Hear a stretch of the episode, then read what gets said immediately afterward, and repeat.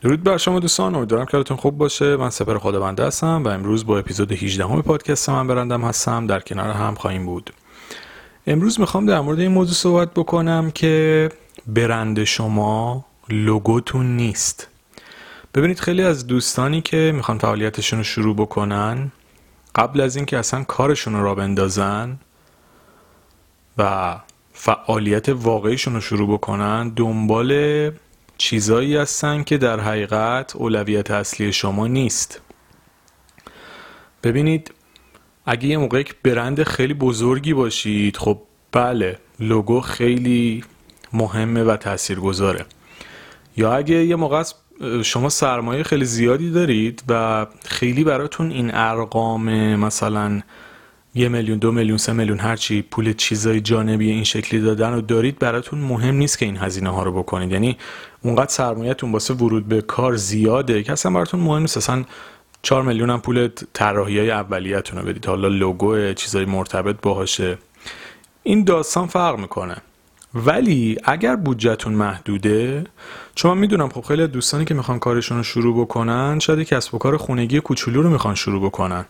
مثلا می‌خوان کیک خونگی بپزن. شاید باسه, باسه شروع این کار یه دستگاهی نیاز داشته باشن یه فری نیاز داشته باشن. یا یه سینی مخصوصی واسه سیف کردنش و فرستادنش پکیجش بسته بندیش برای اینجور چیزا باید هزینه بکنن دیگه. خب این دوستان یه میلیون هم واسه شون یه میلیونه. یعنی می‌خوام بگم یه موقع ما داریم در مورد کسانی صحبت می‌کنیم که سرمایهشون زیاده و اصلا این اعداد و ارقام توش گم میشه. خب برای طرف اصلا مهم نیست. همه چیزو همزمان می‌بره جلو. ولی اگر شما بودجه محدود دارید همون اول بیایید یه سری هزینه ها رو بکنید برای شما اشتباهه. ببینید لوگو مهمه. خیلی هم به کار شما جلوه میده. اما اولویت اصلی شما نیست. اولویت اصلی شما راه انداختن کسب و کار موفقتونه.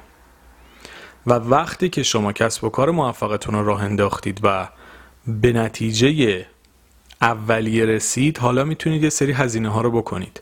ببینید اینجوری بگم کسایی که بودجه محدود دارن باید سعی بکنن از درآمدشون هزینه بکنن نه از سرمایهشون. یعنی شما اگه 5 میلیون 10 میلیون 15 میلیون بودجه دارین و می‌خواید کاری رو شروع بکنید باید سعی بکنید توی خریدهای اولیتون نیازهای مهمتون رو برآورده بکنید. که گفتم بخشش برای فرایند تولید محصول بخشش هم برای بازاریابی و تبلیغاته. یعنی فکر کنید شما مثلا 15 میلیون بودجه دارید می‌خواید کیک و شیرینی هم مثلا درست بکنید. من قیمت فروینا رو نمی‌دونم دارم حدودی میگم. مثلا فکر کنید 6 میلیون هزینه فرتون میشه. دو سه میلیون هزینه مواد اولیتون میشه. بقیهش هم گفتیم باید بذارید برای تبلیغات و بازاریابیتون دیگه. حالا توی بازاریابی و تبلیغات واسه برند کوچولو توی اول کار لوگو خیلی اهمیتی نداره. چون اصلا وقتی شما معروف نیستید کسی به لوگوتون نگاه نمی‌کنه. حتی برنده خیلی معروف هم بارها لوگوهاشون رو ممکنه تغییر بدن. یعنی برنده که شاید چندین سال کار کردن قطعا دیدید خیلی از برنده معروف این کارو کردن. به همین خاطر شما که تازه شروع کارتونه به جای اینکه تمرکزتون رو روی اصولی که مهمه ولی واسه بیزینس کوچولو حاشیه است. اینجوری بگم. یه سری چیزا با اینکه مهمه برای یک برندی که دیگه جا افتاده لازم و واجبه ولی واسه برند کوچولو حاشیه است. اینا رو باید به بعد موکول بکنید و اجازه ندید که یک سری موضوعات این شکلی مانع شروع حرکت شما بشه. حالا چی کار باید بکنیم؟ اول صحبت هم گفتم. به عنوان یک کسب و کار کوچولو تمرکزتون رو روی فرایند کاری خودتون بذارید.